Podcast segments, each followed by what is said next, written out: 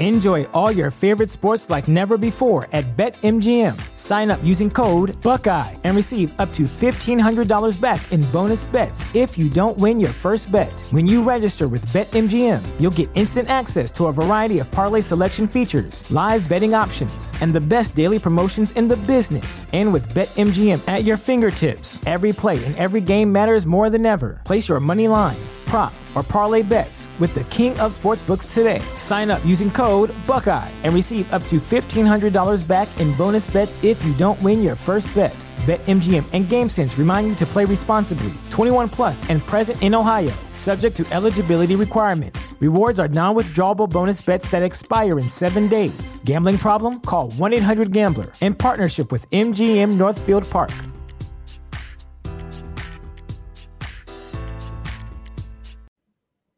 It is February 21st in the year 2020 AD. This is the Wrestling Inc. podcast. I'm Glenn Rubenstein, joined by Michael Wiseman. Now, fair warning Matt Morgan had a City of Longwood event tonight uh, that he had to be at, but I believe he'll be posting it online, I'm sure. I believe the Fox affiliate there in Florida is running a story about him tonight. Uh, this transition from wrestling into local politics. I'm looking forward to seeing it. Uh, stay tuned to Matt Morgan's Twitter. I'm sure he will post a link when it is up. Uh, but you got me, you got Michael, and we're talking SmackDown tonight. SmackDown on Fox. So they're doing like a feature on Matt. They're doing a little feature on Matt on the That's awesome. Look at yeah, that. Good for him. Started from the bottom, and now he's on Wrestling Inc. I mean, well, now technically he's not on Wrestling Inc. He's doing the mayor thing, but really his heart. Start, started from the bottom. According to Matt, he was the highest paid talent in OVW at the time. One of the biggest developmental contracts ever. So he started. He started from like the upper bottom. OVW. I'm like watching the uh what is that WWE Ruthless Aggression. Have you watched Oh, any of those episodes yet? Oh yeah, I watched the first two episodes. and it's great because like when you look at what they did with with Full Sail and what they did in between with uh, what was a uh, FCW Florida Championship Wrestling, going all the way back to OVW and how amateurish all of that footage looks is just cracking me up. Yes. That was good. You paused for effect. I appreciate that. No, it was good. I, I'm, you know, so it's weird now. My perspective is probably a little similar to Matt's because it's like, oh, I wonder if they're going to mention Matt Morgan. Like that's that's why I'm watching. I'm just waiting for them to get to uh, to get to that era. You know. But in WWE's land, unfortunately, no discredit to Matt because he was a great talent, especially in TNA. But in WWE's land, Matt Morgan is the guy who they gave the stuttering gimmick to, so of course they're not going to mention him. No, he had before that. He had like a, a good run. I mean, I don't know. It's funny. I mean, I cannot say enough great things about Matt Morgan. I keep meaning to go back. I want to rewatch his entire WWE run. I want to start it tough enough. I want to go through the entire story. Yeah.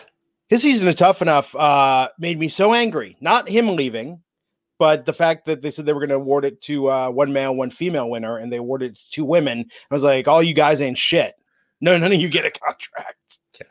That was the uh, the big twist that year. Well, they they rewarded it in the finale where they said two people, not two, not one man, one woman. Yeah. So that was a good like tough enough legitimately and i've said this before tough enough is every time i stop watching wrestling tough enough is what gets me back into watching wrestling because i think you know an nxt captures that spirit uh, when they had breaking ground i love that i love Mm. the real stories Mhm.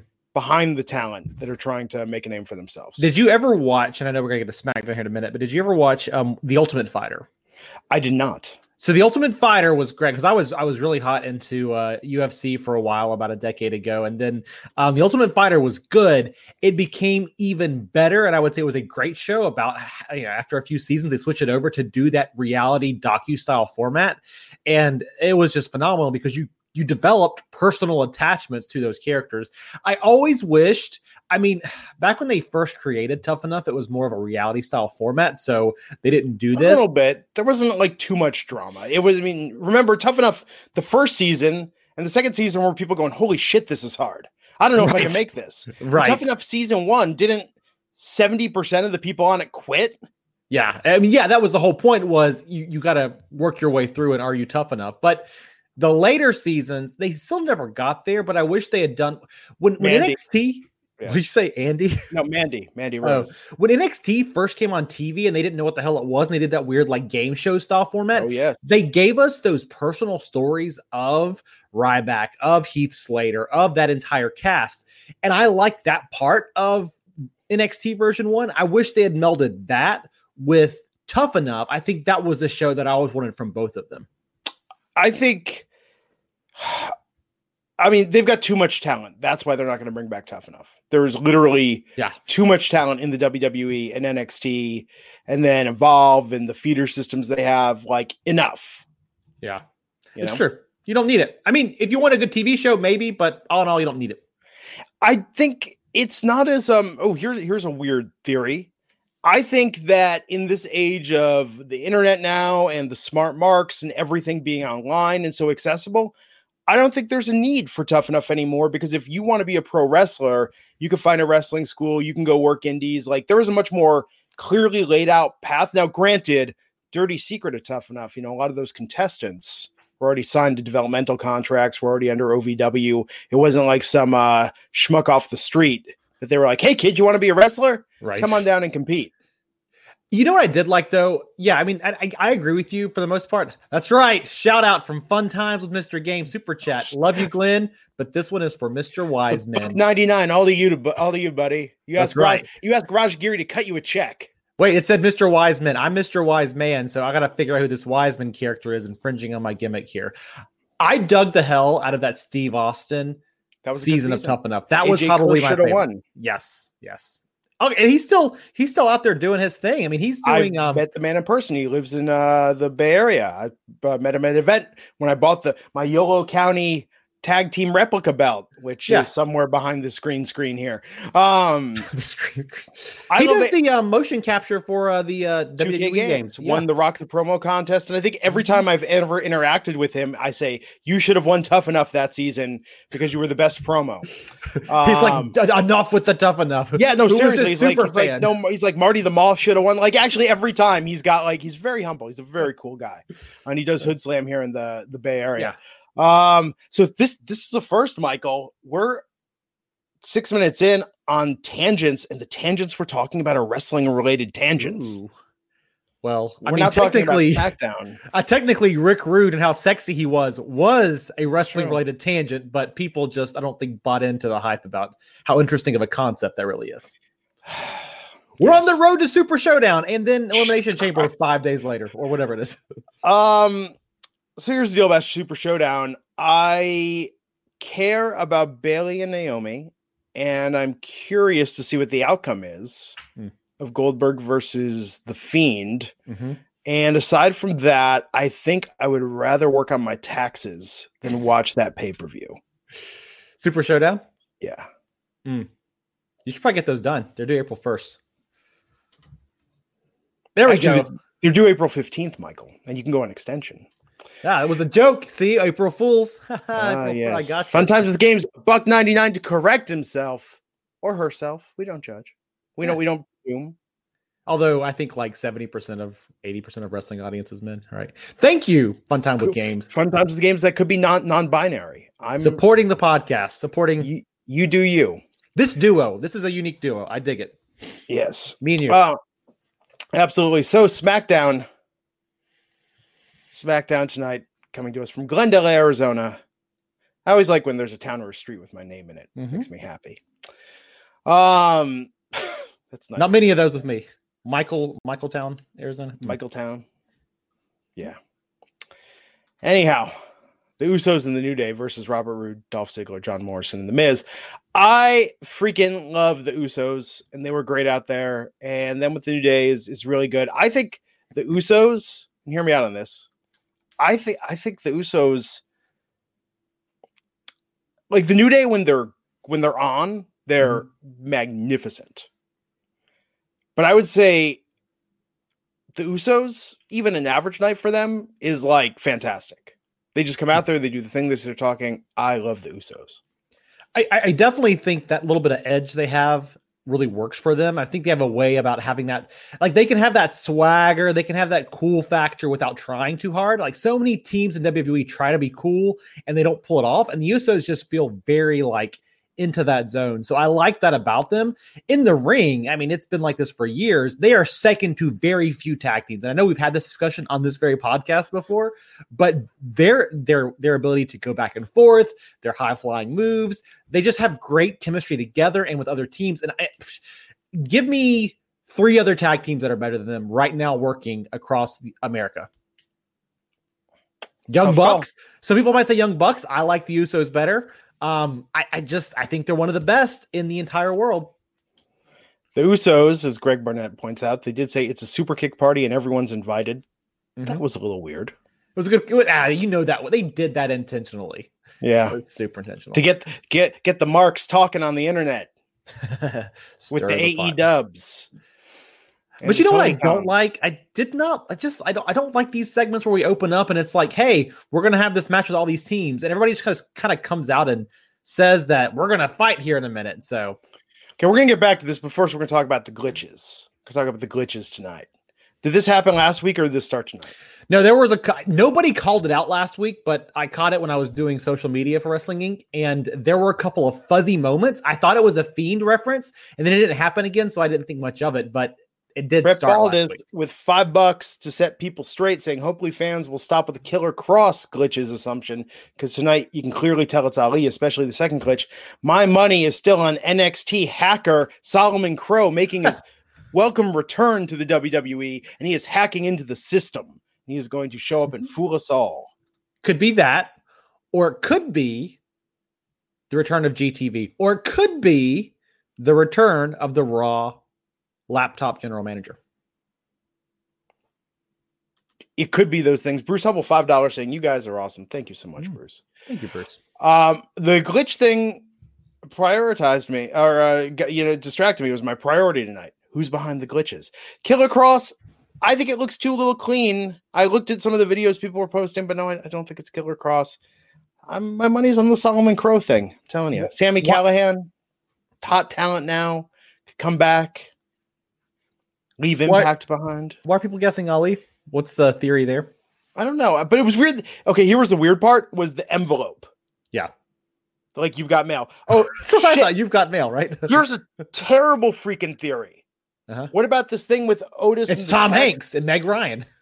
That's actually a fantastic theory. We'll come back to that later. Um, what if this has to do with the Otis thing? And it's like that's the th- what was the deal with the text message? Someone sent a text. Or I did not watch SmackDown last Friday. Someone sent a text, didn't send a text, thought something. Well, so the the thing going on, and we'll get to this a little bit more later. But Mandy Rose last week got a te- Otis got a text from Mandy Rose saying that she was going to be late to dinner, and of course he delayed himself, and that's why Dolph Ziggler had a chance to show up and steal her away. Um, I think there's a much more reasonable theory about that we can get to. I do not think it, this you got mail had anything to do with it. Kill Bill saying those glitches weren't NXT. I don't remember it. It was very overt tonight. Mm-hmm. Mm-hmm. Very obvious. It reminds me a little bit of the Y2J thing back in the day, like when those things would pop sure. up and the announce team doesn't even address it, which I kind of like. It kind of adds to the mystery of what is this thing? Where are we going? Oh, in fact, uh, okay, so maybe let's predict with that in mind. Uh, I am Air saying the light looks like Ali's handlight. I'm gonna say uh, maybe we don't find out till the go home Raw before Mania. Maybe we don't find out until Mania itself. Maybe that's the mystery. Hmm. Who's hmm. the mystery hacker hijacking the feed? Super chat. Oh, oh, you and I. Super chat. Brett Balda saying second glitch was circle lights like Ali hands. If this is Ali, I am sorely disappointed already. I like Ali, but this needs to build. He's better than bigger. this. Yeah, Ali doesn't need this. Yeah, but Solomon Crowe, this is how you relaunch him in the WWE. Killer Kross. That this is. I love Killer Kross. Now, full disclosure, um, John P. Maybe it's an actual camera glitch. yeah, we uh, hired Killer Kross uh, to do some of the Blue Chew sponsored meet and greets at Starcast. Mm. Uh, both him and uh, oh, his better half. Why am I blanking on her name? Um, Scarlett. Yes. Mm-hmm. Uh, absolutely lovely. The most professional people went above and beyond. I have a huge bias towards them, just literally having worked with them and seen just how spectacular they were. Okay. Especially when Orange Cassidy no showed the after party after we were kind of an agreement, but let's not get into that. Isn't that kind of in his? That's like Yeah, he had the gimmick right? too. He sent like a text where he's like, "Oops, slipped my mind," you know. Oh, Like, that's supposed to be awesome. I you know I'm gonna get paid and not do my job Oh, because I don't think we. I don't think he got paid, but no. It was a like this theory. John Nelson, the lights. Take your announcement from Mania. You know what? Undertaker instead of phoning it in this year, he's just gonna email it in. That's what it is. Undertaker just got on AOL. Just figured it out. Oh, Attitude Era still alive in his He's, household. he's basically like, I had a computer in the box and I got this CD that says I get 500 free hours. He's like, if I go to the AOL box and type in WWE, that's how I get to the WWE AOL site, right? Hmm. Oh, no, keyword WWE. Keyword, yes. What at the is. time, keyword WWF. Mhm. Mhm. Before they got the F out. Yes. But totally on their own.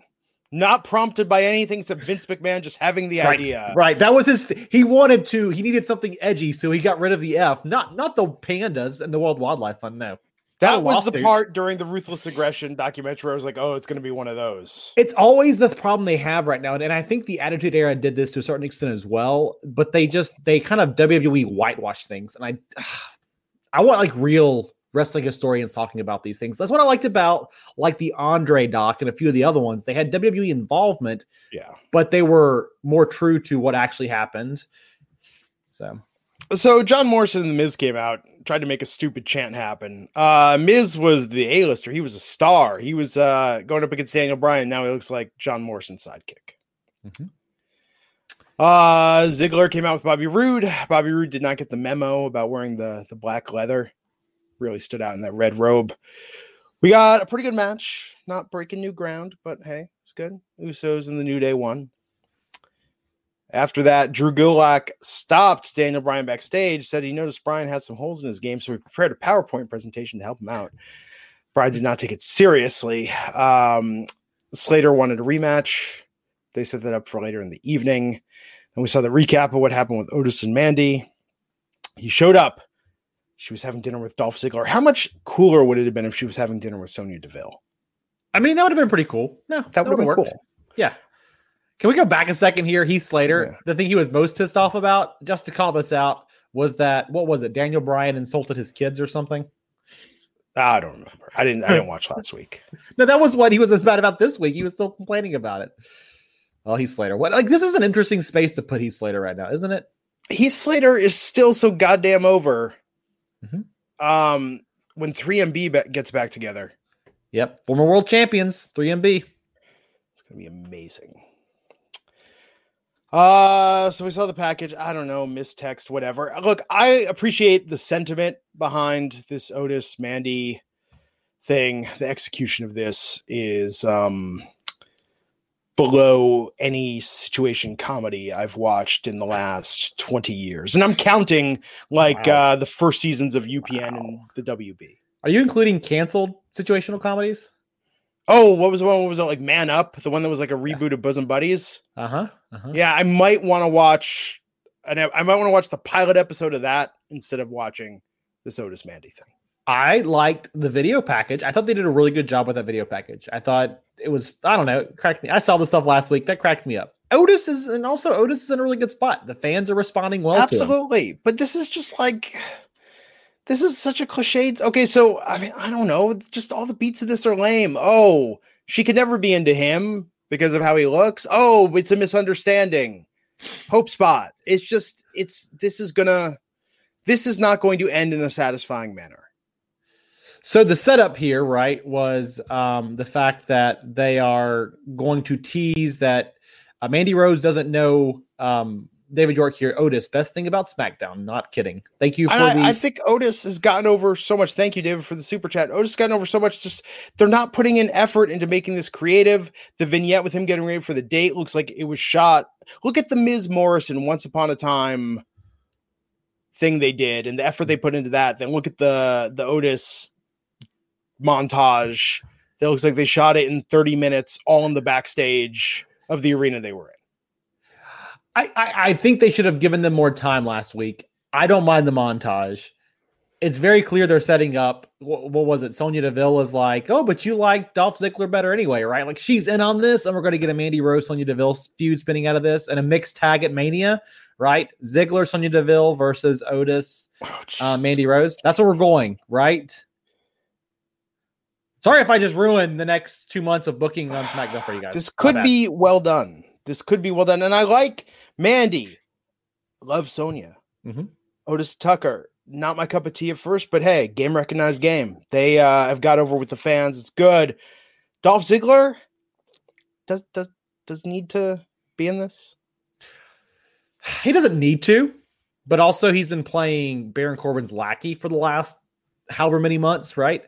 And so I'm happy to see him do something that I mean, that opening match tonight, that four on four match was kind of meaningless. It was a good match, kind of meaningless. Dolph Ziggler was out there, Bobby Roode was out there. They're not doing anything right now. So if Ziggler gets some kind of, I'm to call it a spotlight feud, kind of like what we had with Rusev and Bobby Lashley on Raw. If Ziggler gets some version of that that gives him more screen time and it's against the guy that the fans are behind, like Otis, I'm all about it. Let's do it. Giddy up. Uh, Robert Blythe saying at least Mandy's getting more TV time. There's so much potential with her. She's never been seen all the way. Sonya as well. They're entertaining in their Demandy's donut segment on YouTube. I think they're all great. I just good writing, good writing. That's all I want. Is you know, go ahead. Dolph Ziggler is a talented stand-up comic. Why isn't he pitching angles? You see what happens when you pitch angles. I'm, I'm just saying, like you, you pitch angles. At the end of the day, WWE says, "Oh, we like what you did there. We're going to take it over, and we're going to write your segments for Firefly Funhouse to be as generic and plug and play uh-huh. as possible to make it easy." That's hypothetically. hypothetically. hypothetically. Why did they never give Dolph a stand-up comic gimmick? Why have they never given him more than that weird half-ass title run? I don't know. What don't they see? Let's talk about Lacey Evans sitting down with Renee Young apparently calling someone a nasty, hey, term of endearment could be used in myriad ways. Hmm. This is an interesting segment, right? Basically, there were two questions. So you're Renee Young, you only have to ask two questions for an interview, which is kind of nice. But she sat down and when she went, I, I did appreciate this attention to detail. She said, You have been a bully on Raw for months, and now you've come to SmackDown and you're calling out other people for being a bully, you know, it's kind of hypocritical there. So I'm glad they addressed that. It's it's the little, you know, CM Punk brings this up, right? It's the little things that make segments believable. And this is a fan makes Lacey Evans turn from heel to babyface, I think, much more credible, and I'm I'm with her all the way. Um, I think the idea of explaining it is great. The yeah. explanation was not true also lean in further on the uh the southern thing. Like didn't she didn't she seem not that southern when she was talking stories about like her grandpappy? Like if you're gonna do that go fully do- full dolly parton. I want you to sound like you just literally got back from the smoky mountains of tennessee. But those are not real southern. Like the way they had her portrayed six seven months ago when she was doing that whole thing a year ago that's not so I mean, it's a different area of the South from where I am here in North Carolina, right? It's like you said, a little more Smoky Mountains, people, Tennessee. People really don't. I mean, North Carolina speak like that. You're in North Carolina. You How can you be in the South in North Carolina? I'm sorry. Do you consider Virginia the South? Tough call. It's remember, north of us. So if it's questionable, then we're definitely the South. Well, remember, they chose it for our nation's capital because it's right in the middle. Do you consider Tennessee the South? Do you consider South Carolina the South? Because if all of those are the South, I'm in the South. How come nobody talks about Texarkana anymore? I feel like Texarkana was referenced all the time when I was growing up, and now nary a reference. Oh, I, I, yeah. Hmm. People, I mean, I don't know. Do they talk about Texarkana? What movie was that in? I have no and it was like someone says Texarkana. It's like, well, it was really more Arcana than Tex. This whole thing. If you look it up on a map, Texarkana, Walmart Supercenter, right there in the See? middle. Uh, so with Lacey, I don't know, man. I mean, look, if you want to lean on the military thing, I think that's great. I think, you know, she's a legitimate badass. There's so much you could do with it, but you gotta gotta pick a lane and just go for it all the way. What do you think they're building to with her, though? I, I mean, they have the title chance, and I, I think they should have put the championship on her. It seems like they're saving Bayley for maybe Sasha or something else. But if you're still building Lacey up like this, I, she announced she's going to be in Elimination Chamber here in a couple of weeks. She's the first person to announce this. The winner's going to go on to Mania. Does she win that and go on to Mania, or like I, what do you? Okay. Where do you go? So here we go. Bayley versus Sasha doesn't need a title. That turn can happen. That's a money match. You don't need anything on the line. Naomi wins the title. Lacey versus Naomi. But that match makes no sense because the Yeah, fans, she's a face. Damn Yep. it. Yep. How are we gonna do this? How are we gonna do this, man? Bayley keeps the title. I think it's a mistake. Although they did tease tonight, Bayley's never beat Naomi, and so that's her storyline. So Bayley keeps it. She gets a rematch with Lacey at Mania, maybe. I don't know. I don't know. Hmm. This is tough. I agree with the fans in the chat room. That segment was a little bit forced, but again, I'm glad they addressed that she was a bully and she has changed her mind due to a variety of factors. But oh, I don't know. Just a little more. Okay. This see, but we can't. Bianca's not. Bianca Belair is so over. I do not think. I think she she is now. The fans will never boo Bianca Belair ever. Mm. Rhea Ripley has a better chance of turning heel again, returning. Well, I guess she was kind of a heel originally, and then she became sort of anti-hero. But you know what I'm saying? Like, Mm-hmm. Mm-hmm. I don't know. I don't know. Bianca Belair, so goddamn money. Wait, is okay. Hold on a second. This this this is yes. Okay, did not realize this. Town that dreaded sundown. Right? Texarkana. The movie. So this is a classic 1976 movie, um, and it is based on the Texarkana Moonlight Murders. Um, and then uh, they made a sequel to it uh, 30 years later in 2014. I think narrative writers loved the name Texarkana because you're getting a two for the price of one in making a South reference. So if you're gonna have a character be from somewhere, it's Mhm. it's it's good because it also sounds a little kind of vague. Mhm. Get that mm-hmm. Arkansas bump in addition to the Tex bump. I would see a guy like Tucker being from Texarkana. absolutely. Hmm. this is so off the rails. Brian But- Almeida, rad horror flick. Yes. Yes, but Raj can't be bothered. Matt Morgan's got stuff going on. Everyone in the chat room tonight, you are the diehards of this podcast. Chris Jones, I agree. Bianca Belair is what I hope Sasha Banks would be. Hmm. Sasha, I don't know if it was injury or her issues with the company, but um, I feel like every time Sasha gets momentum going, it stops. And with Bianca, she is just riding this wave. And I think I also think the limit on her. Sasha's going to be one of those that when she gets big enough, she's out of there. I, I don't. I, I think her heart's in it to a certain extent, but I also think she's already exploring opportunities beyond this. She's going to be in what was it they just announced she's going to be in? Um, Mandalorian. Mandalorian. Yes. Um, yeah, she's going to go find other things to do. Tammy saying, put Lacey in the pre-show battle royal with all the other women they book poorly. But I like Lacey. We've talked about this before. She's Liberty Bell. Yes. That should be the contest. That should be like the um ooh, here's the tournament amongst the women. Like to win the, the crown of the woman in WWE they've booked the most poorly. Natalya can come back and talk about her flatulence gimmick. Like we could take every terrible gimmick they've given a female wrestler, every lackluster storyline, and figure out who had the worst of all. Uh, Vickie Guerrero could come back with her pig snorting or whatever it was she did. And the prize is Vince McMahon will come out and personally apologize to you Hmm. and hand you a check. That's never happening. This just became very unrealistic. This is the most unrealistic thing to ever happen in pro wrestling. Vince McMahon apologizing. Mm. He wants you to sign something that says you can never sue the company This for anything man- ever. This man is so against apologizing. He brought back the XFL 20 years after it died just so he wouldn't have to apologize for that failure. Yeah. How is the XFL going? So pretty good. Let's get to that at the end of the show. I want to pull up some ratings for you guys. We'll see what we're looking for this Oh, weekend. Ratings Mm. talk. Mhm. Nothing gets the fans more excited than that. Let's talk about a Symphony of Destruction match that Wait, they didn't. I know what will get fans excited. Matt Morgan's going to be here soon, y'all. Just stay tuned. Would you stop Just with stay that? Stay tuned. Stay Look, tuned. I because then Matt gets a tweet saying, "Where were you?" Michael said you were going to be there. oh, Matt. well, yeah, whatever.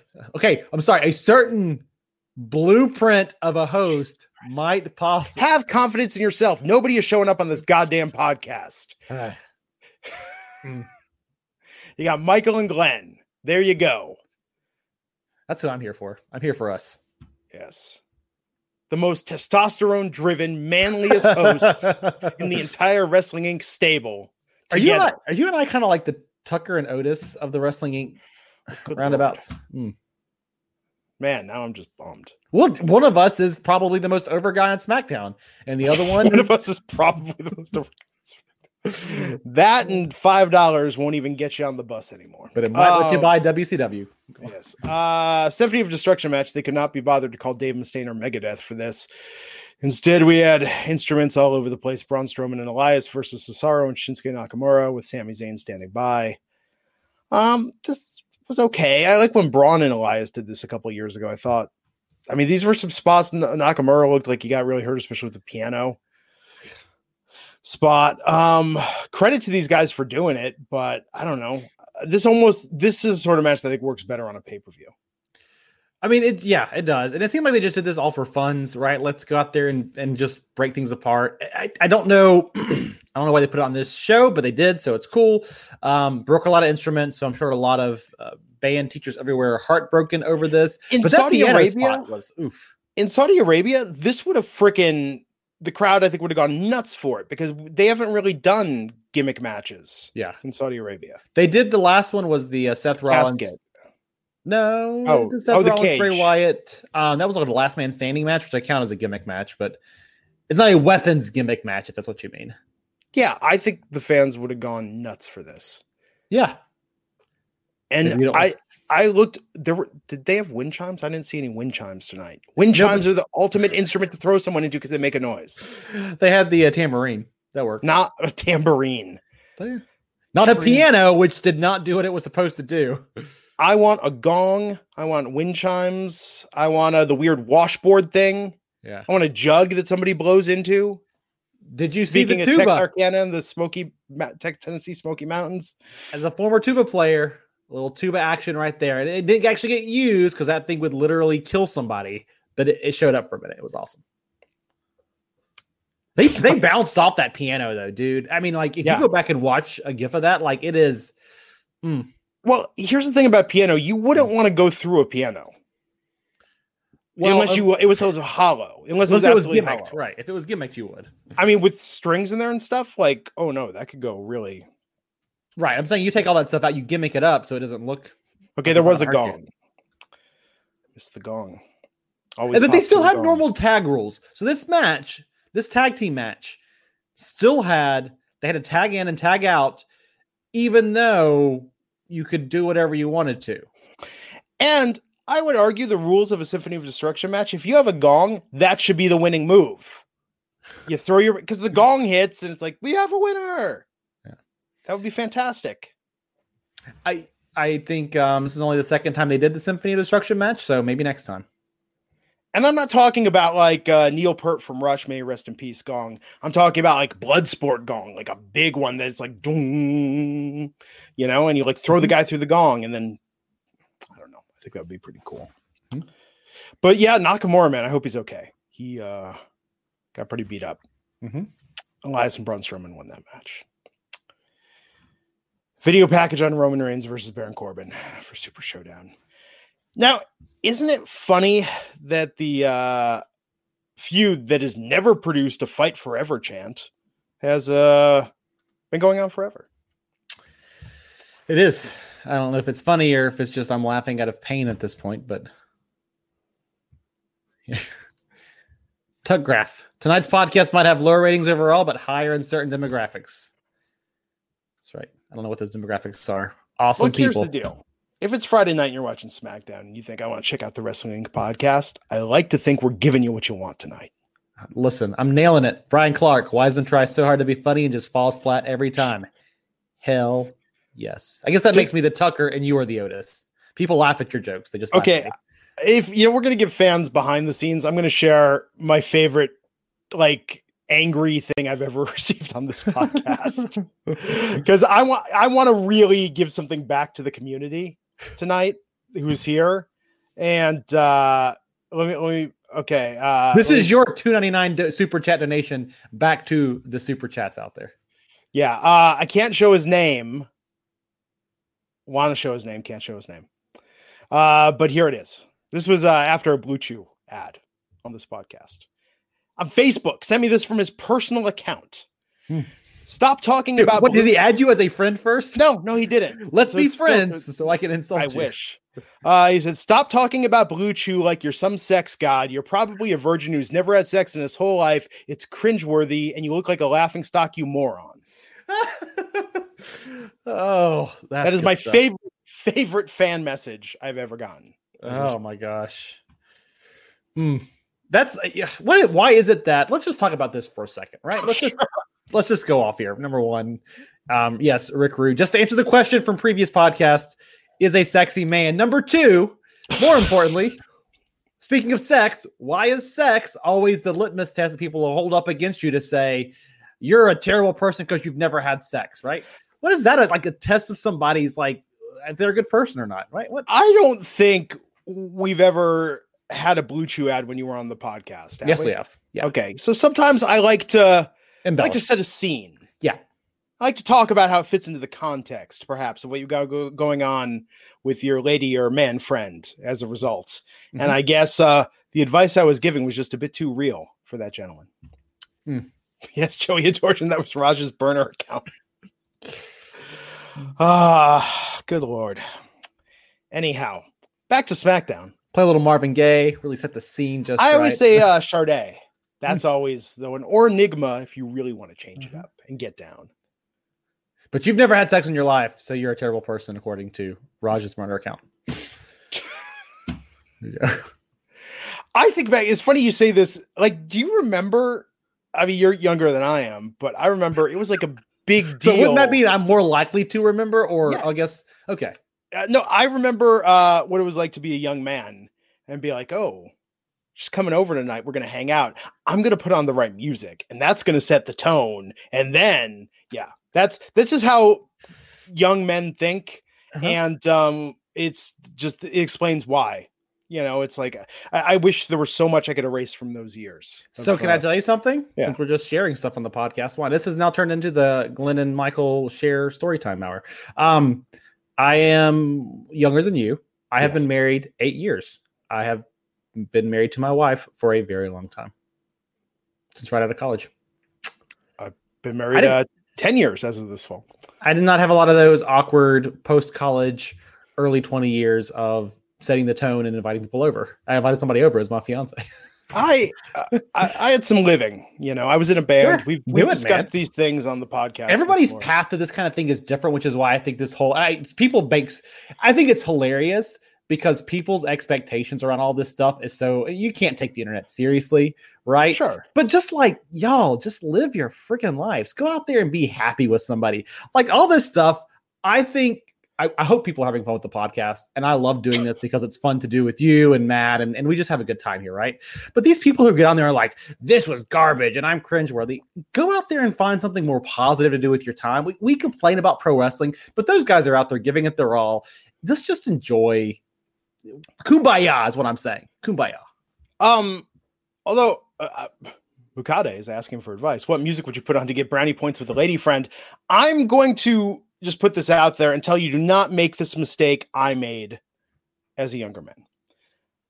If uh, the lady or gentleman of your interest is coming over and they go, "Oh, they're really into this band," uh, like my ex girlfriend was really into the Red Hot Chili Peppers, I'm going to put on their favorite music Okay.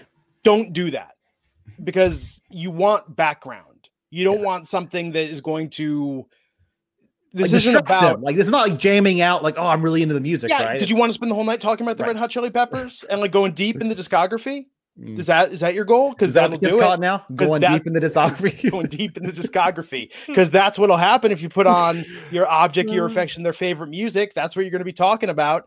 Not like you want something, um, and don't don't like and just this. This is straight up. Don't think like, oh, I'm to put on Barry White or Peabo Bryson or something that's to like set the mood. Yeah, I think you literally just want background, man. It's like music, and and this is the biggest thing about growing up that guys don't get.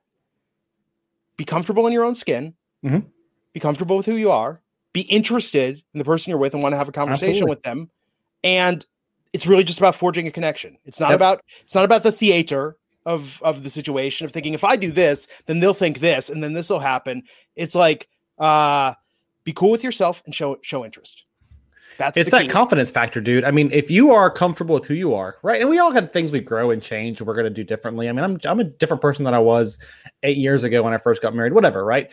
But I am still comfortable with who I am, and I don't let other people's perception of me tear me down. So I put on whatever to try to impress people, and that confidence is what attracts a good partner. I think part of it too, and I think young men fall into this trap that when you're 16, 17, 18, 19, you, you don't have anything going on. What's that Adam Carolla uh, quote? You know, at that age, you've got like uh, half a boner and a tube sock. Like, uh, like that's that's where you're at in life. Um, you have nothing going on in life. So I think that the idea is, um, if you have interests and you have things that you like to talk about, but better yet, if you're interested in other people, that I mean, I'm going to save you right now hours of your time and 5.99 in the book how to win friends and influence people you want to know how to win friends and influence people be interested in people be genuinely interested Mhm. and uh, have conversations and Yep. people when they feel comfortable enough to open up to you guess what they'll like you as a person Yep.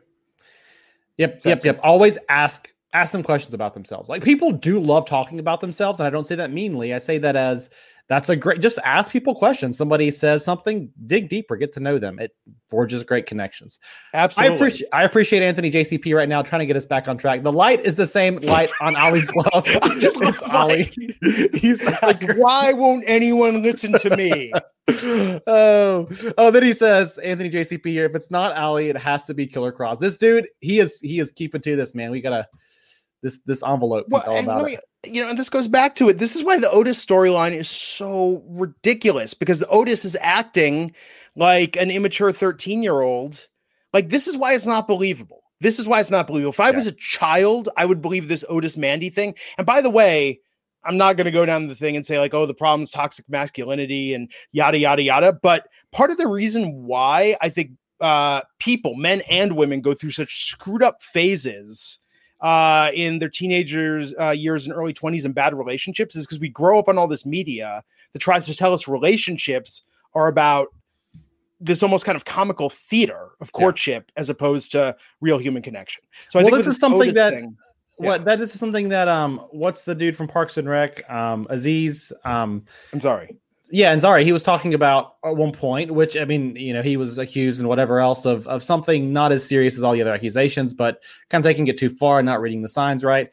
And it's always been played up as like romance and sex is this kind of game where somebody says no, but you keep pushing on because you got to woo them over. And what kind of dynamic does that set up? And there's a lot in that, right? But I think really the problem here is that WWE isn't even thinking that complicated. WWE is just putting out base level storytelling around all of these things. Like they're not even there's no depth to what they do with these storylines.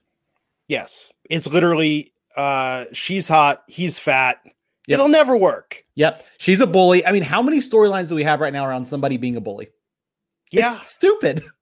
Which is really weird too. I mean, even the thing with Lacey, where they were trying to touch on. I mean, obviously, again, there was another real life story about a child being bullied and uh, the ramifications from it this week. I mean, trying to even say with Lacey, like, oh, you were kind of a bully, and bullying is an epidemic, so Lacey has to go out there and announce bullying because now she's a baby face. It's like they do all this stuff with Be a Star and whatnot, but Yep. it's like they do these shitty storylines. Yep.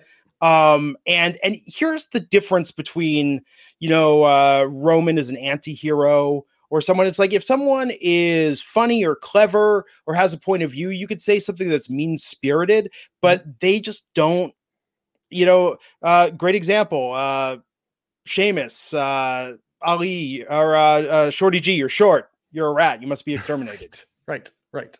that's not clever Nope. it's not interesting It's not good writing. It doesn't create a compelling character. It doesn't engage a viewer. Nobody's out there like, yeah, you're right. He is short, especially not here in 2020, where where most of TV is very nuanced with the way it deals with characters and storylines.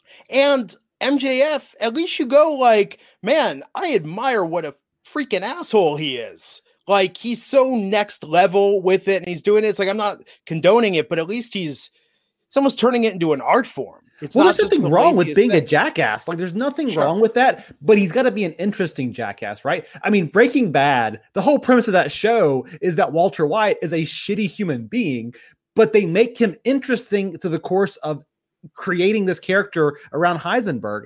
And MJF he's so great at what he does because he's not just shooing out these sh- short like these lines that are just you're short so that's it you're ugly he's getting out there and he's like picking out characteristics and facts that cut really deep and that is inter- it's like what the rock used to do right he used to pick out these things that are hugely entertaining he was kind of a jerk right but it works for that character and wwe is simplified to oh they're a bully so they're bad and that oh, whatever whatever I even say I am a big fan. Uh, and it's certainly not politically correct. I love roast humor. Hmm. Going back to the Friars Club roast, some of the Mhm. Comedy Central roast, but with that, they put so much effort into that, you know. Mhm. And I think that's the thing. I think, um, and that's a good example. I mean, look at how many people are there at roasts, like sitting up there on stage, having the most terrible things said about them, but they're laughing their ass off Yeah. about it.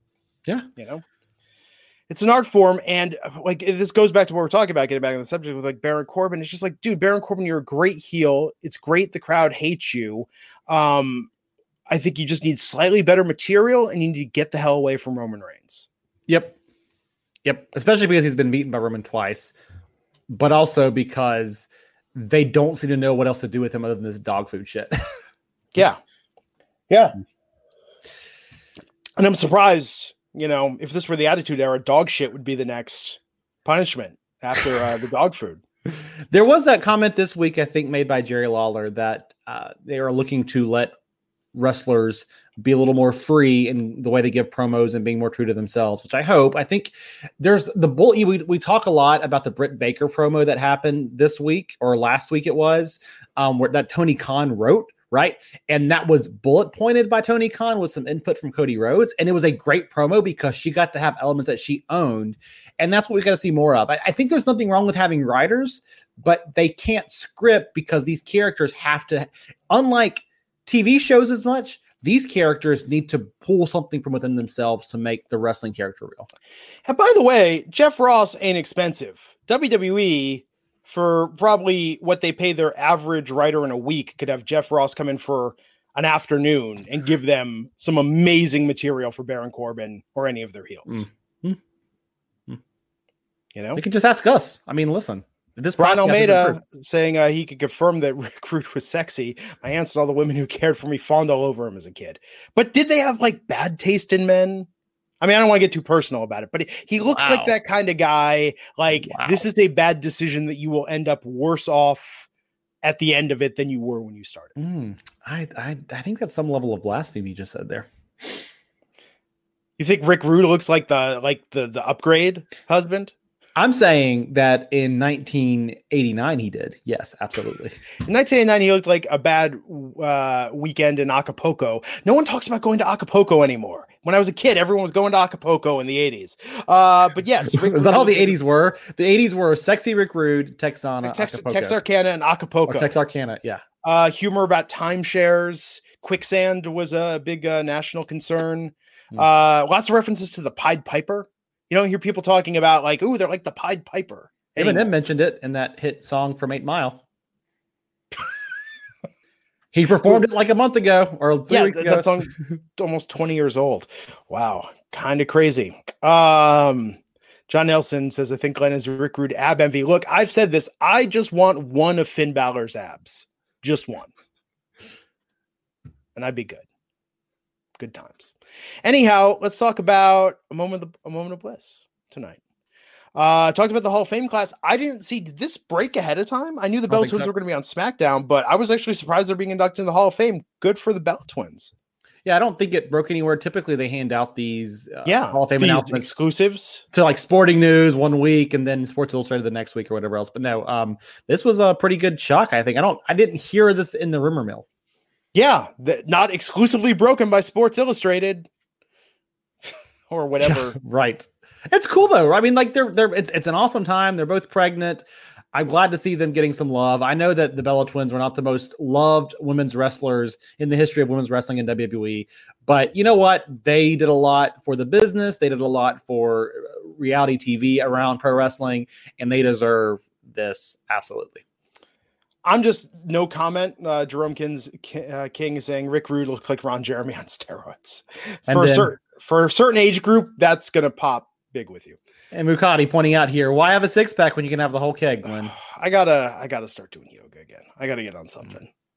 I'm gonna go to that WrestleMania meetup. People are gonna take photos. We're gonna look at the photos and be like, "Good lord, I've let myself go." When I started this podcast, I was in much better shape. Even maybe that's what brought it down. maybe that is what brought it down. Like Mm. now, I'm just like like shame eating vegan food to cope with uh, the the stress of having to watch and talk about SmackDown and Raw. Wow. Yeah, Yeah, we all have our ways to cope. And that's what everybody's So- thinking right now as they watch this podcast. We all have our ways to cope. Heath Slater versus Daniel Bryan, and according to Michael Cole, Heath Slater also put off the uh, triumphant feat of being on commentary at the same time. Yeah, which is impressive. Impressive. I can't believe and Corey Gibbs. That was actually this was okay. I mean, uh the Bella twins. Props to them. I'm I'm glad they're getting inducted. Uh, let me just go back a second and give them their props because I felt like we glossed over there with the Rick Rude. Uh, when I went to Evolution, by the way, the Bellas it was like neck and neck with Becky Lynch. Now, granted, this is when Becky was first taking off, but I saw more Bellas merch at Evolution um than any other female wrestler by like a wide margin. Becky Well, was this is- probably second. Well, this is what I said a second ago, though, is that they deserve. I mean, I know that there's a certain disposition against them because people feel like they weren't great wrestlers and this, that, and the other, and they all have their reasons for doing it. But what they were at the time, and they were a transition team. Like if you think about women's wrestling before the Bellas and after, there were two very different different eras, right? And the Bells were kind of in that time where WWE went to a certain type of we moved away from Trish Stratus and Lita, and then we moved into we've got to have these women that kind of just are more of um I don't want to say valets, but they don't they don't wrestle as much and they have quick matches. They're more of just uh, glamour, right? And um, but I think they did try to infuse some wrestling back in there and kind of bring it back. So uh, you know they deserve this again. they there are a small number of women that really held things down on lock. I mean, certainly Natalya uh, could be credited with that. Uh, uh, my beloved Alicia Fox could be credited with holding down that women's division for uh, God over a decade. Mm. Uh, Melina, um, I think the Bella Twins, though. I mean, correct me if I'm wrong. I think without the Bella Twins, I don't think we would have had Total Divas. Nope, nope. Um, I mean, they definitely brought a lot of new people into the product. And uh, let me say this: I think they got people interested in women's wrestlers um, in a new way that was the launching pad for the NXT Women's Revolution page, the Four Horsewomen, and everything that came after. I think without the Bellas, I think they they lit the spark, and so I'm very glad to see them recognized. Absolutely. And it's also worth pointing out that the work they did on Total Divas and then eventually Total Bellas did bring wrestling fans into the fold. I know people who watch those shows, right? And maybe they didn't engage with the WWE product every week, but they had some idea about who these women were. And I think it spotlighted women in general in a more positive way than we had seen. Even going back to the Attitude Era, we had great women's Well, wrestlers and I mean, Stratus and let's- Lita. Let's not gloss over some of their lesser storylines. The whole reason why Brie got hooked up with Daniel Bryan because of that storyline where they wanted to de- deflower him because they confused vegan with virgin. Like Mhm. the Bellas did not, they, they were not uh, out there like always at the forefront of empowerment, but I think they made the best of a yeah, but bad material. But all wrestling has had. I mean, Daniel Bryan was involved in that as well, and we don't take away credit from him because he was involved in that. Like there is always. Oh, yes, the interesting double standard. But they thought he was a virgin. So as we talked about earlier, I bet you Vince McMahon thinks that's the ultimate diss. Right, right. I'm just saying that like there Maybe Vince lots of. McMahon sent me that message on Facebook. Oh my god, it all makes sense now. Is Vince McMahon Raj, and so Vince McMahon's actually been doing the podcast with Ryback all these weeks. This is wild.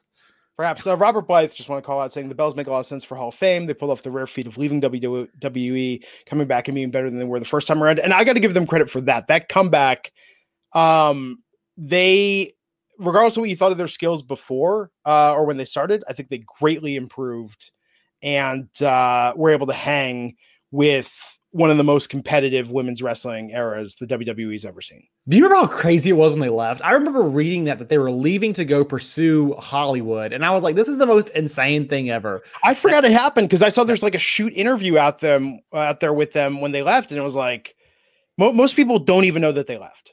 Yep. Yeah. Jackson Callens with the super chat saying we need two shirts for you two knuckleheads. Yeah, the, the the B team of the Wrestling Inc. podcast.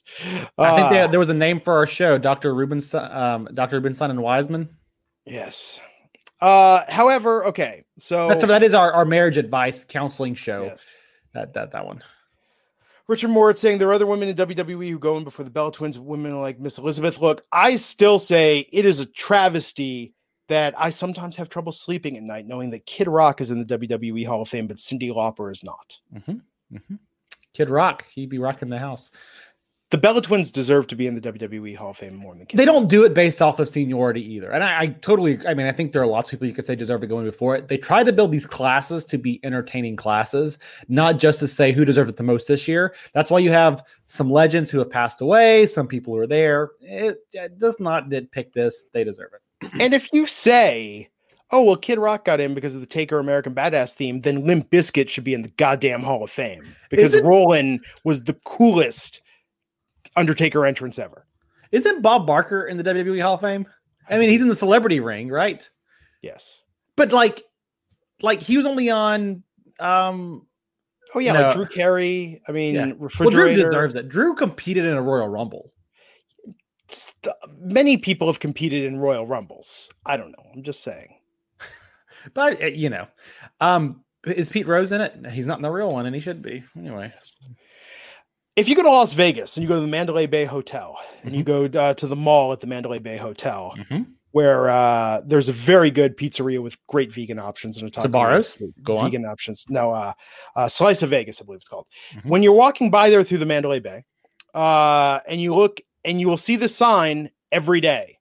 Sport, it's a memorabilia store, and there's a sign that says "Today only." Pete Rose signing autographs every time I'm in Las Vegas and walk by there, Pete Rose is signing autographs. I wonder who he owes or how much they're paying him, but he is there every day mm. signing autographs in Las Vegas. Trying to get the Hall of Fame. It's okay though. The Astros. Am I right? Am I right? I vaguely know what you're talking about. Um eh, anyhow, no more tangents. Let's uh talk about Heath Slater versus Daniel Bryan. Daniel Bryan got a quick win here. Michael Cole thought Drew Gulak was Heath Slater. Corey mm. corrected him. Drew Gulak, that PowerPoint gimmick is the most underutilized, untapped gimmick. And Matt Morgan, I wish he was here to talk about this. Matt Morgan is a huge mark for the PowerPoint gimmick. Yep. When oh when will they give Drew Gulak a real push? Do do you th- I, I was gonna say, I mean what do you do with Drew Gulak? I mean, it seems like maybe they're setting him up for a match with Daniel Bryan, which I would be all about. Right? Um, I think those two could have phenomenal chemistry in the ring, but it does seem like right now they just don't know how to use him. I don't know, man. I mean, he's like he was champion, he was a cruiserweight champion, and he was a mean guy, and then they brought the PowerPoint gimmick back, and he's on SmackDown. I don't know what's going on. Drew, like Drew, we want better for you. Um, I have no clue what's going on with Daniel Bryan in his career right now. He won this match. Um, is he he well he's not going to Saudi Arabia, so yeah, they'll give him a new yeah. feud maybe for elimination chamber. Maybe is he in the chamber match? I don't even know. Yeah, I don't think they've announced it yet. They're saving all that for after Super Showdown.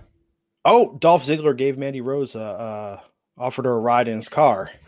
Yeah, that was a weird segment where Otis was kind of in the background, and then kind of he does the Michael Myers thing where he pops out from behind the bushes, and mm, it's going down a dark path. I feel like. And by the way, let's talk about more of the mistakes of young men. Here's one that every teenage boy needs to hear. Maybe some teenage girls as well. So I'm, ge- I'm generalizing here with gender stereotypes. Uh-huh. That's what you should always do. But if you like somebody and you feel like they're legitimately into someone else, like whining and moping about it ain't going to make them like you more. Right. Right. You you you can be in love, but yeah, there I, there's always this thing that like I was really into this chick in high school Oh, and oh, we've like, all got the stories. Right, right, right. And then you know, you, you, get a broken heart and you're like, Oh, I'm so sad. It was I was in love, whatever. And then the song comes on the radio and you're like, Oh, I'm so sad. Whatever. No, no, but here's the question. This is why this is gonna be telling about teenage boy thing. Is this someone you had a relationship with or just someone you liked who didn't like you that you pined over and got really depressed? No, no, I had a relationship with them. Oh, okay. It was a breakup. Because I was gonna say myself and I've known many people they get really just bummed about oh I like this person they don't like me and you treat it like it's a breakup. It's like you had no relationship, dude. Like again, movies really give people a false sense, I think, of human interaction. But point is tonight, like uh, Robert Blythe saying, Otis came across as a creepy stalker in that segment. It's like, dude, this is like, yep. don't play him like a sad sack. He's over with the yep. crowd. He's he's already got that baby face pop. Why do you want sympathy for him? They'll go like, and by the way, if Mandy is really into Dolph, and then Otis kicks Dolph's ass, like That's kind of weird because, dude, like Otis, Right. Mandy, Mandy don't owe you shit, buddy. He just seems petty at that point. I'm just gonna Yeah. beat up your boyfriend. Yeah. you know, Martin Malone. Gotta love Martin Malone here. This podcast didn't exist, I wouldn't have a clue what happened on Raw or SmackDown. Thank you both. People who are watching don't have a clue what happened on SmackDown. So we're we're getting through this, man. We're getting through this. Um, so okay, here we go. This was a high point tonight. I feel like uh, you know, don't think that it's all negative. Again, I think the Symphony of Destruction match was great. Love that the Bellas are going in the Hall of Fame.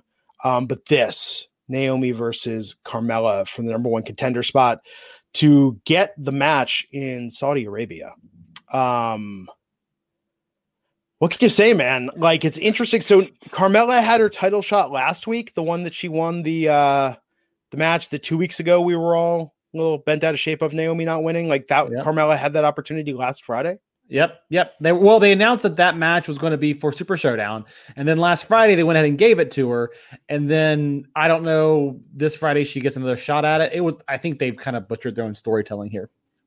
But Naomi, crowd is so behind her. I am very excited for Naomi and Bayley to wrestle in Saudi Arabia because um, we're gonna have the last women's match was truly an exhibition. You had Lacey and Natalya, who on TV were trashing each other, went out there and had like this very friendly, emotional match. But now we're gonna get like real storytelling against this historic backdrop with the title being defended like again i mean even if even if you have issues with the saudi arabia shows and i understand myself matt morgan other people do um like this is going to have some real emotion and power behind it so i you know i do not want to take anything away from these two women and what they're going to accomplish there and i think that uh yeah naomi man i hope they i hope they really keep it going with her because she gets just such a huge reaction from the crowd she's so over um, and with Carmella, it's like no disrespect to her. That Carmella's come a long way and she's some great stuff with R-Truth, money in the bank briefcase. She's accomplished so much. Um, but I think that like right now, how they've been booking her, um, she doesn't have that momentum that Naomi has. And I think Naomi versus Bayley. Here's the thing with Bayley. Okay, take away the fact that she's the longest running SmackDown Women's Champ. What's Bayley got going on for her right now? Yeah, I, exactly. And you know, I will slam this match a little bit. I think it gave it about two commercial breaks. It gave it some time, and I think Carmella and Naomi are both really good talents. So this is not a slot on either one of them. I was not into this match. I thought this match lacked some of the momentum I would have expected. I didn't think it was their best outing, but I do think the right call was made here, which is to go with Naomi. And I like Carmella a lot, but Naomi, to your point, and the things you just said are all true. The fans are behind her right now. The fans want to see her succeed. And Bayley, that record's what she's got. I don't see her going anywhere else unless it is a feud with Sasha Banks going into WrestleMania. But I would much rather see I would I would much rather see Naomi versus a heel Banks going into Mania. I don't know what's up with Sasha, man. Theory from Seven Varvar. Does Sasha get involved at Super Showdown? Hmm. Okay, so here's my question. Mhm. how familiar are Saudi Arabian audiences with women's storylines? I believe, and I could be wrong with this, and I apologize if this is incorrect, but I believe that the version of Raw and SmackDown shown over there, due to like you know the heat they got in when they showed that promo at the Greatest Royal Rumble, I believe. Uh, due to dress code issues, they do not show the women's matches or storylines there. So I wonder, Sasha Banks showing up to interfere, would that get a pop from the audience? I I don't know, right? So this is a weird Super Showdown where it seems like they actually have built in more storylines for American audiences. And in the past, they've kind of they've almost it's been like a weird house show esque feel to us, and they they put some matches on the card, but they kind of also treat it like it's a side story. And this year, it does feel like they're treating Super Showdown like a proper pay per view, even though Elimination Chamber is mere weeks after that.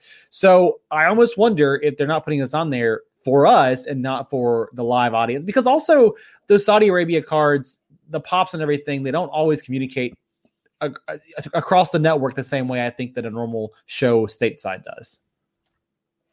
Yeah, I don't know, man. Um, but yeah, this match, I mean, people talking about there were you could hear calling moves out during the match. It wasn't the the uh, prettiest or best or most technical match. But I feel like Naomi though that like that's just good booking. It's the right call. And uh yeah, well uh you know they had to show respect after. I don't know. I think I think this is going to be good. Um, I, I want them to give Carmella something new and fresh and original. Mhm. You know, I feel like with Naomi though, they gotta tap into it. Like the WWE's idiots if they don't capitalize on this. Uh, John Cena's coming back next Friday. It's Mhm. exciting. Big announcement. Yeah, and then we got uh Bill Goldberg coming out. Talking about the match in Saudi Arabia, interrupted by the Bray Wyatt, says the Fiend wants to meet him. I mean, as Firefly Funhouse goes, this was okay. The Fiend showing up at the end was very predictable. Goldberg spearing the Fiend, um, and then the Fiend disappearing. This makes me think that that Goldberg ain't winning. I mean, Raj booking 101 says whoever's standing tall at the end of these things is losing at the pay per view. Yep, the rule of opposite momentum. That's what typically WWE uses. Although I think it's interesting we saw the Fiend actually he was weak for the first time and Was he though? I think he was just stunned. he laid there and held his abs and he was like, "Oh, I don't have six pack like uh like Finn Balor does." No one has a six pack like Finn Balor does. So, I don't know. I I I fantasy book not that I want to see this, but I What do you think it would take? How many crunches do you think it would take? How many crunches and how few carbs do you think it would take to get a Finn Balor six pack? over the course of a week or your lifetime. Um, I mean, let's say the uh, first off, I'm guessing 18 months before you even see anywhere close to those results. 18 months of you know optimal peak performance, the best supplements, the best workout regimen, the best diet. Okay. Have you seen Christian Bale in The Machinist? Yeah, that was more of a starvation thing, though. So start with that. Start start with. I'm gonna And drip then- it down and then put on muscle. Right. Add add to it, right? So you gotta take away Oh, first. Interesting idea. Interesting Huh? idea. Yes. I'm also writing a diet book, and we will have a diet podcast to follow this up. Can well. I just get like an ab blaster or something? Oh, this is good. Mark says Glenn does captain crunches. I like that joke. That's a good joke. Also, don't make fun of people's weight. Quit bullying. It's fine. I'm pretty upfront about my weight and my struggles with weight. Again, I when I started this podcast in 2016, if you go back, I was 50 pounds lighter than I Oh, am really? now. Huh. So, but you know, part of I mean, it's body image because at the time I remember feeling like, oh, I'm still heavy. I didn't like how I looked in photos. And I think that I go through periods of acceptance and then periods of like, oh my God, I really look like that. It is. It, it, I was thinking about that the other day. It is funny how, like, sometimes when you look at yourself in the mirror, you're like, "Wait, I don't feel like I look like this," and then I do. And then No, it's because we all look at ourselves in the mirror from the exact perfect angle that we can stand to look at ourselves from. Mm. Mm. I didn't know when I turned to the side. I didn't know you can't see it here, but I didn't know like my nose tipped up a little bit until I saw a photo of myself from the side. Because when do I ever see myself from the side? Hmm. You know. this, this, this got pretty deep. So I'm gonna get an ab blaster, get on the DDPY. You're gonna watch The Machinist, get some inspiration. I, you know, I'm gonna eat like acai, acai bowls until just there's nothing left. Um, yeah, it's gonna be good times. I Six weeks Six Oh. weeks. Wait, till wait, wait. uh, gonna WrestleMania. Rick's Oh, I thought you river. been six weeks so you had Finn Balor abs, and I was like, no. well, maybe. I, I just I want to get back on the DDPY. I want to be feeling just better again, and I want to look good in the Yeah, photos that I'm going to take with everyone at Rick's on the River. Uh, WrestleMania weekend. Go to facebook.com slash wrestling inc to RSVP for that. Space is limited, and we've got like hundred plus people interested. Seventy some odd people said they're definitely going. Uh, just go to the Facebook page, click on events.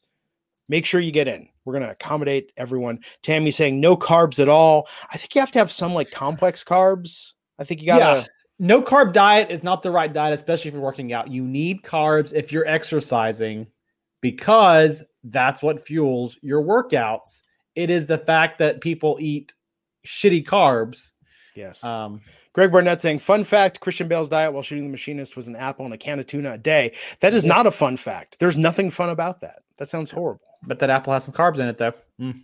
No, but see, that's apples are okay. If if you die, if you do one of the low carb diets, you will lose a lot of weight fast. People. Show But me will- one person who eats uh, multiple apples a day who weighs over 200 pounds. I do not believe they exist unless they're a bodybuilder If they or what, horse. if they eat multiple apples a day, Yeah, apples are not what's your problem. No, nobody's like, man, if I could just get off these apples. I was know? gonna say I eat apples. Going to frequently. reverse my diabetes by getting off these apples. I eat at least three to four apples a week. I love apples. I weigh two hundred and some pounds. It's not about weight. It's not about. It's about I know how it's you about how you feel. It's about, how, you feel. Hmm. It's about and and to quote the late great Whitney Houston, learning to love yourself is the greatest love of all. Yep. Although I do make fun of my my own body sometimes. I have a pear shaped body style. If you know what those are, some people have apple, some people have pear. Apple is worse for your heart because you hold all of your fat up around your chest. Pear is worse because for me it's hard to buy jeans that fit because all my weight is around my midsection. I just feel like I'm built like a barrel with legs and arms, Mhm. basically. Mhm. That's the. This is getting really freaking personal tonight. Glenn will slim shake. No, slim. No, I thought you said shake weight. Ah, that's not a good comment. Never mind. Slim shake, whatever that is. Wow. Tuck Rap saying to be fair, Finn couldn't look like Glenn in six weeks either. I got to get back. When I started this podcast, I used to get from the crowd, Glenn, Glenn looks like Finn Balor's fatter older brother. And that was 50 pounds ago. I got that comment. like this. The word die is in diet. Not a good long term strategy. Affects your metabolism. Thank you, Dave. No, seriously, DDPY works. I was feeling really good on that. Uh, shouldn't have stopped doing it. Absolutely got to get back on that. Uh, it absolutely does work. Uh, so let's. Uh, we talked about the Fiend. We talked about Bray Wyatt. Talked about the Face Off Super Showdown. Yay! This is who Mhm. cares. Saudi Fiend's probably Arabia. gonna win. Get that money. Uh, how's WWE stock doing? WWE stock was up today. I think the rumors. So if you've not heard as of late, this is actually not in our rundown, but we'll, we'll, we'll still talk about it here. The rumors are that ESPN might be interested in WrestleMania, and so uh, WWE stock today I think closed um, right around fifty bucks. Wow. Saw quite a spike. If you notice, um, it did drop dramatically whenever um, the two VPs were let go. It dropped down to about 41, and I think it even went down a little bit below that point. I think it uh, lowest point was right around 42 when it dropped from 62 to basically 46 overnight, and it has since recovered to about 50 23. So I think the rumors of um, ESPN are helping. Also, it's worth saying, I've said this on numerous times on this podcast and other ones, WWE stock is still somewhat undervalued if you base it off of their earnings per year. But stock market is mostly a game of how do investors feel about things. So It's very weird. I am terrible at picking stocks. Seven Varvar asks, "Where's Matt Morgan when needed when talking about fitness?" Listen, only people with perfect physiques aren't the only ones allowed to talk about fitness. Some of us with average physiques can give you advice too. May not be great advice, but it's advice nonetheless. I just feel like talking to Matt Morgan about diet and oh fitness god, is like talking to uh, a Ferrari owner about like car maintenance. Mhm. It's just like, dude, you drive a Ferrari. Like that's what you do ain't gonna work for my vehicle. A little different, you know. I guess yes. we did talk about Goldberg, and again, I think that uh, my final prediction here for Super Showdown is that Goldberg wins. I'm going against the naysayers. Really? If Spear- Goldberg wins and beats the Fiend, I might take a break. I might literally protest and not watch SmackDown next week.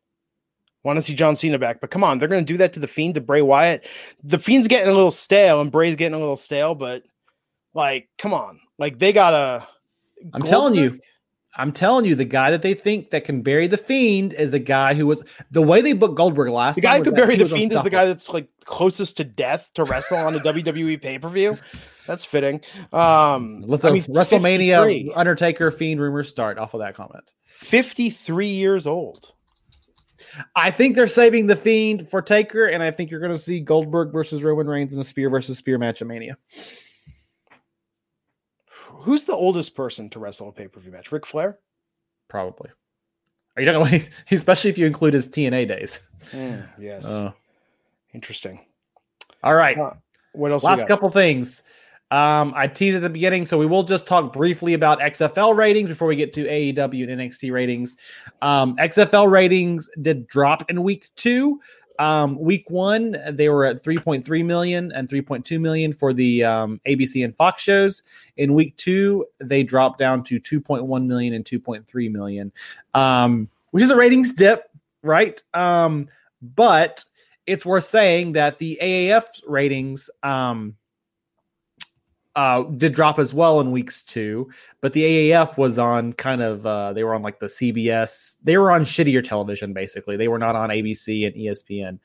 Um, so um, And to back it up a second, Robert Blythe saying from the report, ESPN's interested in the pay per views, and I am seeing people panic about paying fifty dollars or more for them along with ESPN Plus. Look, I mean, if they go to paying anywhere near what we used to pay for pay pay per views before, I mean, I don't think that many people. I mean, honestly, like I think a lot of people stop watching WWE. I think AEW only trying to get money out of you four times a year. It's a lot more bearable than uh, the WWE cash grab. I think you could go to a model where WWE has premier and less than premier pay per views. So you have your four bigs. I think it was a mistake when they did the network to pull WrestleMania off of traditional pay per view because you could charge 60 bucks for that year in and year out and people would pay for it. Right. But I think that if you had your big four, I think Survivor Series is a terrible big four, but it's one of your big four. I would I would replace Survivor Series. Money in the bank. I love money in the bank. I think Night of Champions should feel more prestigious. Mm. And so I think you put Night of Champions in there, every championship on the line. You have Rumble, Mania, SummerSlam, Night of Champions. That's your big four. Every year you charge 60 bucks. The other ones, you drop it down to 15, 20 bucks. You're okay. You're okay. I don't know, man. I just solved the problem for you, WWE. Hire me. XFL did drop last week. The real question is, do they drop this week? If they settle out where they were last week, think they'll be okay. If they drop some more, XFL will be in trouble. But they are getting a lot of buzz still from ESPN. I saw it at the gym today. They were still talking about XFL there all the time. More importantly, AEW versus NXT, the Wednesday Night Wars. They're going to be making a, a, WWE Network series about this in 20 years if the network still exists. This week, it'll air on ESPN Plus. It'll air on ESPN Plus. Um, we will be hosting that interview documentary series, by the way. Um, this week, Dynamite, no surprise here, won again. Now, NXT was coming off of a pay per view on Sunday, which I thought might help them some. Um, so the rating breakdown looks like this AEW has 893,000 viewers. Um, that is up from their last week's number of 817,000. So AEW actually increased week over week. And then NXT, um, competing against 893,000 viewers, NXT had 794,000 viewers. So they were still about 100,000 behind AEW this week, but they also increased from last week. Um, so uh, they brought up about 50,000 viewers. The thing for me is if you had looked at last week's AEW number versus this week's NXT number, those two numbers were a lot closer. Last week's AEW at 817,000, this week's NXT at 794. NXT feels like they're closing that gap a little bit. If you go back to January 8th, when there was a gap of about 150,000 viewers, um, you're down to about 100,000 viewers as the gap goes, and maybe less some weeks. So I think that NXT is still within punching distance. AEW is going to get that big bounce here in about, uh, I guess, a week and a half yeah. um, from their pay per view. But um, so I think it'll go up for two weeks. But um, I don't know. NXT was a great show. And so I think that was reflected that this is um, NXT's highest rating of 2020. Wow. I think they need to focus on the women more. And isn't it funny that uh, as Undisputed Era loses the gold, the NXT ratings go up? Mm. Something new something borrowed, something blue. Yes. We discussed the other night if uh, Undisputed Era are the T Birds. Is Adam Cole the Danny Zuko and who's the Kenickie? Huh. There's a theory for you. Not a big Grease fan? Mm-mm. Mm-mm. That's okay. So I just want to point out to people that watch this podcast that Michael mm-hmm. Wiseman's like, eh, Grease, whatever. I don't want. I'm not. I'm not falling for your bait, Glenn. Mm-hmm. Matt Morgan, I drop a Grease two reference, and we're like going on for five minutes about our love of Grease 2 mm-hmm. Just goes to show you can't always predict what's. That's right on the Wrestling Inc. podcast. Last week we had you weren't here last week, Glenn. We had get we had a third man in the booth. You didn't realize it. Matt's son joined us. Oh, for a few minutes. Monday night, I wanted to share the story of how over uh, the holiday weekend we watched the house party movies. Nobody, nobody popped for that. Nobody popped for Kid and Play, man. What's up? House party movies. Yeah, with Kid and Play. Oh yeah, yeah, yeah, yeah, yeah, yeah, yeah, yeah, yeah, yeah, yeah. Kid and Play, remarkable. Can you think of any other hip hop act that everybody knows? Mm-hmm. They've got the iconic dance, the mm-hmm. iconic mm-hmm. hair, the popular movies. Most people can't name a single song by them. In mm. music, that's very rare. Mm. That is an iconic duo. That's true. Yep. I don't know. One of my greatest regrets in life is that I never learned to do the kid and play kickstep. I'm gonna get on that. You must have lived a very uh, privileged life then. We would try it at junior high dances. I really can't dance, but let me tell you, the kid and play, like it just it, first it takes a partner. Secondly, it takes coordination. It's just it's it's more difficult than you think. Western Goods I watch Wrestling Inc. more than I do SmackDown. This is my chance to plug, as I do every week. SmackDown is still your highest rated wrestling show of the week every week. Brian Almeida, I agree. House Party one and two are dope. Three is oof. My wife had never seen the House Party series. We just watched one and two, and then we stopped. Now, I will say I've seen part of House Party four, starring Immature, and uh, there was a joke in it that I really popped for, where uh, he pretends he's watching Cooley High in the background, and he starts like humming to himself. It's so hard to say goodbye to yesterday. Like me and five other people get that joke. I thought that was hilarious. House Party five that came out a few years ago. Supposedly, uh, Kid and Play have a cameo in that even though it's unrelated. I don't know if I'm allowed to tell you this. I've never seen any of the House Party movies. The first House Party movie is legitimately fantastic. The second one is charming and an okay follow up, but the first one, uh, and plus uh, the late great Robin Harris is in it as kid's father. You will watch this movie, and I highly recommend you watch it, Michael. I think you'll like it. I think uh, uh, your significant other will like it. Robin Harris, uh, who plays kid's dad, is so goddamn funny and you think whatever happened to this guy and he died nine days after the movie was released oh my god 36 now what's funny about it is in the third one bernie mac plays his brother and bernie mac's entire routine the bernie mac show all that stuff yeah I, I cannot watch that with thinking about robin harris and the comedy he was doing in the 80s there was an animated film called bebe's kids that's based on one of robin harris's comedy routines uh, robin harris's stand-up was so goddamn hilarious uh, to me when I was a kid and young teenager, and just talk about like going too soon. But I'm telling you, watch the first House Party. I think you will highly enjoy it. Huh. How you know it came out in 1990? I was coming out in 1990. Two years old. The first great teen movie of the 1990s. Mm.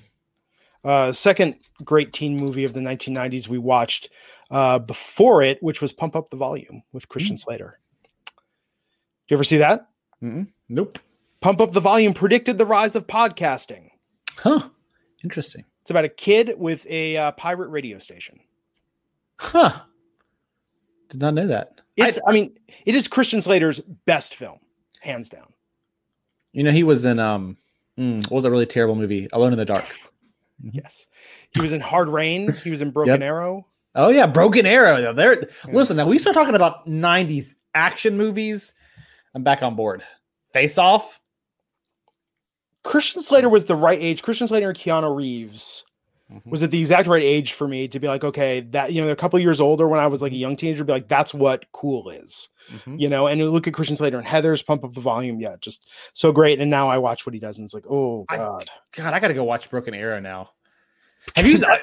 that's your takeaway from this? I got to go watch Broken Arrow. I'm sorry, it's a great movie. Yeah, well, I'll watch all the other shit you told me to watch. I'm sorry, good stuff. Good stuff that Glenn recommended. Hey, uh Sharon Vavar saying Goonies. Raj Giri's never seen Goonies. Oh, fire him! Can you fire Raj? I don't know. Is that possible? Yes. I remember this, Lazy J. HBO special. Robin Harris, Chris Rock, Barry Sobel. Oh, I thought Barry Sobel was so funny when I was a kid. Uh, Chris Rock. I remember getting his first comedy tape. I have been in stand-up comedy like my entire life. I was one of those kids that would get in trouble for oh, going yeah. to school and repeating like Eddie Murphy or Richard Pryor material or Robin Williams or stuff that I saw on TV. And now Chris Rock starring in the new Saw movie. I know. Who and wrote it. I know. We shall see. Anyhow, uh this on that note is perhaps the least wrestling focused episode of the Wrestling Inc. SmackDown live recaps perhaps ever. Perhaps this is the least wrestling focused. And let me tell you, uh, to everyone that hung with, our numbers actually went up tonight live while we were doing this. So you are the hardcore fans. You are the best. You are the ones that I just. You are the world. I appreciate you the most because you hang with mm-hmm. us on nights like tonight. So, Monday night, Monday Night Raw, me, Matt Morgan, Raj Giri. Oh, it's going to be so much more on topic. If you love tonight and the podcast, Monday is not going to be tonight. If you love tonight, I'll probably never be invited back. So hope you enjoyed it. And this isn't my fault. This is your fault, Glenn. Did I tell you the reveal we found out last Monday? No. People in the chat room were making jokes about Raj back at WrestleMania, and Raj said, What's Raj back? like, dude, dude. Like oh. that's have you watched have you watched any of the Raj Ryback podcasts? I listened to one of them and I thought it was good. I thought Raj did well. I thought uh I think Ryback is a super fascinating guy. I, I think it's so weird to watch Ryback. And this is not um it's just and Raj does a great job. This is not a slam on Raj at all. But like if you watch that podcast, the setup for it is so weird. The the computer out there in the front, like if you listen to it, it's one thing. Like watching it, but Ryback is just like I watch some of those videos he does where he's he's eating food. He's such a weird dude. Isn't he? He like goes off on tangents, and then he like pops up oh, the screen for yeah. a little bit. Screw then, people like, that go like, on for golf on tangents. God, they're the worst. No, he's like, but he's like, but his tangents aren't, aren't interesting. Like ours, like we give real life advice on this show. Like this show is like a, this is your life segment, right? Raj, I mean, Ryback show, not so much. I enjoyed what I've heard of it. I think he's a really fascinating guy. I he think Raj is really insightful. I know Raj is busy running his business. I did not insult Raj. Just let it be known. I'm, you're going to get my ass fired, Glenn, and I'm going to have to come to California. Mm-hmm. They'll be fine. Who are who's they gonna get on Friday nights, Michael? You're fine. Nobody's even watching this. Those aren't real people. 420 people. Those are bots. Okay, we're gonna wrap this up now because uh who knows? Maybe I'm gonna go watch House Party 3 just for uh the hell. Oh, maybe I'll watch Kid and Play in Class Act. So they made a movie separate from the House Party series. They were like Laurel and Hardy. They said we're gonna put Kid and Play in more movies. They were like Gene Wilder and Richard Pryor. You probably don't get that reference, but that's uh-huh. okay. Richard Pryor, Superman three. Gene Got Wilder, it. Stir Crazy, See No Evil, Hear No Evil. Like they were in multiple movies together. Yep. Gene Wilder. more of a thing. That used to be no, but that used to be more an older thing. Like you'd be like, oh, I love watching these two people together. Let's put them in movies together. It's like when yeah, uh, John, yeah. uh, it's like when John C. Reilly and Will Ferrell make movies together. Yep, That's probably yep. the closest thing to it. Yep. Yep. They, well, I mean, the movie the movie industry used to also be a lot more star driven too, right? I mean, like nowadays it's a lot more, I think, writer and creative driven. And like back, I mean, The Rock is, I think, the exception. Let's bring like, this wrestling relevant, right? Sure, the sure. Rock is the exception to that because The Rock putting his name on a marquee does draw people in, and there are very few people with that level of cachet. I think around in 2020. Um, I mean, a lot of great actors. Don't get me wrong, but if I put Christian Bale on the marquee, Ford versus Ferrari is a great example of this. It doesn't automatically mean people are going to show up like it did in the 70s, 80s, and 90s. And I think that's a big swing away from. It's not quite. Uh, there are people like The Rock uh, that are very star, like yeah. they can drive. Uh, but let me just give two quick recommendations based on uh, things that I. Blazing Saddles. You want to watch a movie that could not be made today? Yep. I'll argue also along those uh, lines. Watch the original Bad News Bears. Mm-hmm. Oh yeah, absolutely. Yes, yes. And when yes. I was a kid, it's weird that my father showed me that. Like, you, are, you are a child. You will like this movie. It has kids in it. And it's about baseball, and I loved it. And then you grow older, and it's like, holy shit, this is what they were showing to children. And now you don't know what's going on with the Astros. Yeah, yeah. I know let them play chance from break. Now I'm of the rare opinion that Bad News Bears and Breaking Training. I actually kind of like that more than the first movie. I love the first movie. Love Tatum O'Neal. Love Walter Matthau. Love the edginess of the R rating. But man, Bad News Bears and Breaking Training. I've probably seen that movie 200 times. That was on TV all the time when I was a kid. Absolutely love it. Uh, but let me give uh, quick recommendations of some things that caught my eye recently because we talk about this here. Uh, finally watched Knives Out. Okay. Yes. Video. Holy. Yeah. yeah. That was a great yeah. movie. That was really, really good. Uh, took a little while to get going, and I had that thing where at first I was like, "Oh, this is the movie everyone's been raving about," but then 20 minutes in, I was like, "Hell yeah!" Uh, of course, Parasite won Best Picture. I've talked about before. Parasite, I think, is the best movie I've seen in years. But I finally last night that was watched, a great movie too. Echo I, that recommendation. Finally watched the Harley Quinn cartoon that's on DC streaming platform. Yeah, the, have you seen that? Yeah, yeah, yeah. It's like the I mean, episode of it. Yeah. No, like hard R, very yeah, adult humor, yep, like yep. freaking very funny very very funny i'm very impressed with that so that's why i'm going to go and finish watching watch the first four episodes uh last night gonna probably catch up tonight on that we'll catch you back here monday on the wrestling inc podcast he's at the real wiseman i'm at glenn rubenstein send your tweets our way uh, feel free to give us a follow and hey if you like tonight if you like tonight's format let it be known I don't get recommendations in this. Come on, Glenn. okay, get recommendations. Hit him with something. What do you got? All right, I gotta give you two recommendations. I go see every movie that comes out now because we got that AMC movie pass, whatever nonsense, right? Okay, okay. okay. I am doing terrible at the box office. It was a hell of a lot of fun. You mentioned Harley Quinn. Birds Go see Birds of Prey. Great. It's a it's a it's a Looney Tune movie. I dug it. It's a yes, it's a live action cartoon, and people yes. don't get that. People yep. do not understand that, and that's why they're confused. Yep. And then um, you know what? I will just put this out there. You're gonna I'm gonna get judgment for this. I don't care. I'm a kid of the 90s. Sonic. I had a good time with Sonic. It was hmm. fun. It was fun. Anyway, Parasite, you're right. Parasite, go see that one first. The Par- Machinist. Parasite's good. And if you never saw Snowpiercer, Snowpiercer, like Snowpiercer is one of my favorite movies of the last decade. I'm so looking forward to the TV show. That movie Hmm. like blew my Hmm. mind. Have you seen the Westworld season three trailer? I just want to say, I watched all season one, then season two kind of lost me a little bit. Hmm. Oh, but you know, 48 hours from now, Better Call Saul comes back, two night Yep. event on AMC. Shit, I got to do the podcast Monday. I got to figure out a way to watch that and do the podcast. Oh, decisions, decisions. Broken Arrow on my list for the weekend. All right. Okay, y'all have a good weekend. We'll get you back here on the Wrestling Inc. podcast. Take care.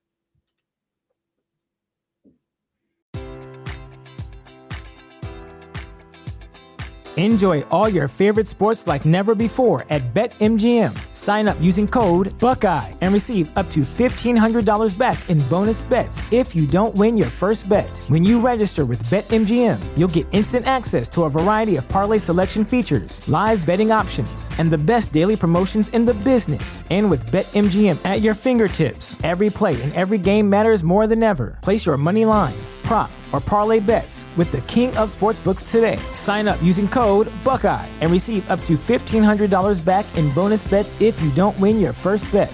BetMGM and GameSense remind you to play responsibly. 21 plus and present in Ohio, subject to eligibility requirements. Rewards are non withdrawable bonus bets that expire in seven days. Gambling problem? Call 1 800 Gambler in partnership with MGM Northfield Park.